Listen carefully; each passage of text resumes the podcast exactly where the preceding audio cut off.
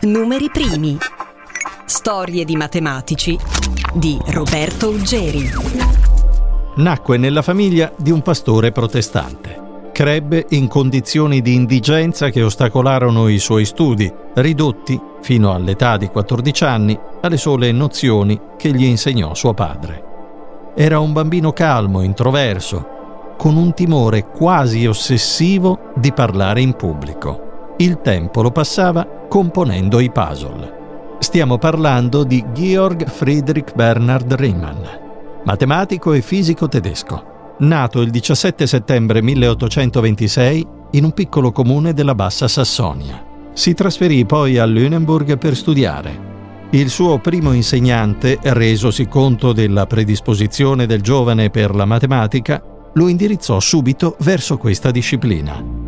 Su di lui si dice addirittura che fosse solito non consegnare i compiti della cui correttezza totale non fosse certo questo per evitare l'onta di un voto inferiore al massimo previsto. Esplorò la matematica più complessa leggendo inizialmente i libri di Gauss. In quel periodo della sua formazione si dedicò soprattutto ai numeri primi e alla funzione logaritmica. Lasciata Lüneburg, dopo un anno passato alla prestigiosa Università di Gottinga, si trasferì a Berlino. Qui si mise in contatto con alcuni tra i matematici tedeschi più in vista dell'epoca. Poi ritornò a Gottinga per rifinire il suo lavoro di laurea due anni dopo. La sua prima tesi risale al 1851 e riguarda una nuova teoria sulle funzioni di variabile complessa, ramo della matematica allora nascente che grazie al suo contributo ricevette un notevole impulso. Nel 1854, per la sua abilitazione all'insegnamento, scrisse la seconda tesi, intitolata sulle ipotesi che stanno alla base della geometria e pubblicata solo postuma nel 1867. Sempre a Gottinga divenne primo assistente di fisica di Willem Eduard Weber, della cui figlia si invaghì senza esserne corrisposto e nel 1859 raggiunse definitivamente la cattedra che fu di Gauss. Proprio in quell'anno pubblicò un saggio di una decina di pagine sulle note dell'Accademia delle Scienze prussiana, l'unico che scrisse sulla teoria dei numeri. In esso era sepolta, tra l'altro, quella che oggi è nota come l'ipotesi di Riemann. È una congettura. La sua importanza deriva dalle conseguenze che ha sulla distribuzione dei numeri primi.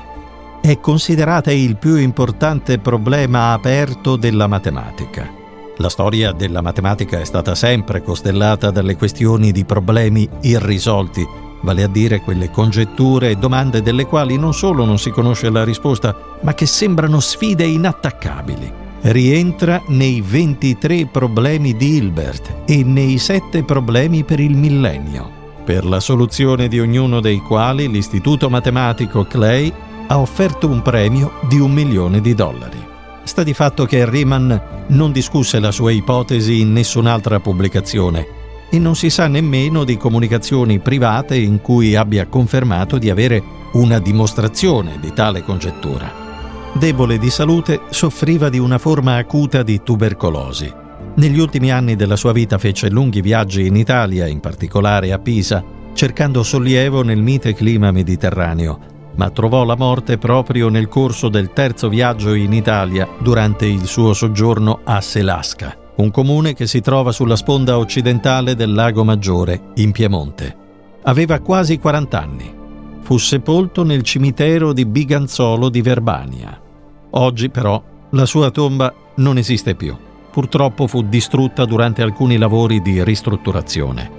Ma tornando alla sua ipotesi, per chiudere, se fosse dimostrata, si avrebbero conseguenze in molti campi della matematica, ma soprattutto in informatica, dato che molte leggi della crittografia sono collegate ad essa. Per rendere sicure ad esempio le transazioni bancarie, i computer usano sistemi di crittografia basati su numeri molto grandi, la cui fattorizzazione in numeri primi non è possibile tramite computer in tempi ragionevoli, poiché i fattori da cui gli stessi derivano sono costituiti da numeri primi di oltre 60 cifre. Tuttavia, se venisse scoperto un algoritmo veloce Grazie alla dimostrazione dell'ipotesi di Riemann, appunto, nessuna crittografia basata sulla fattorizzazione dei numeri primi sarebbe più al sicuro. Avete ascoltato Numeri primi. Storie di matematici di Roberto Uggeri.